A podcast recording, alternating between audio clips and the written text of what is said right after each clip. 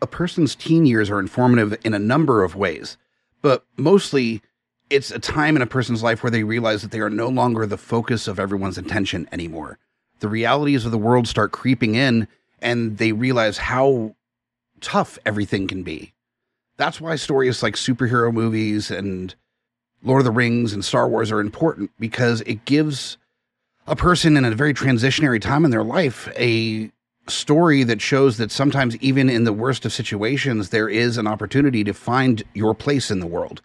that's all that those stories are is pers- people whether they be 90 pound weaklings like captain america or a little halfling that lives in the shire or a little farm boy uh, with dreams of going out into the galaxy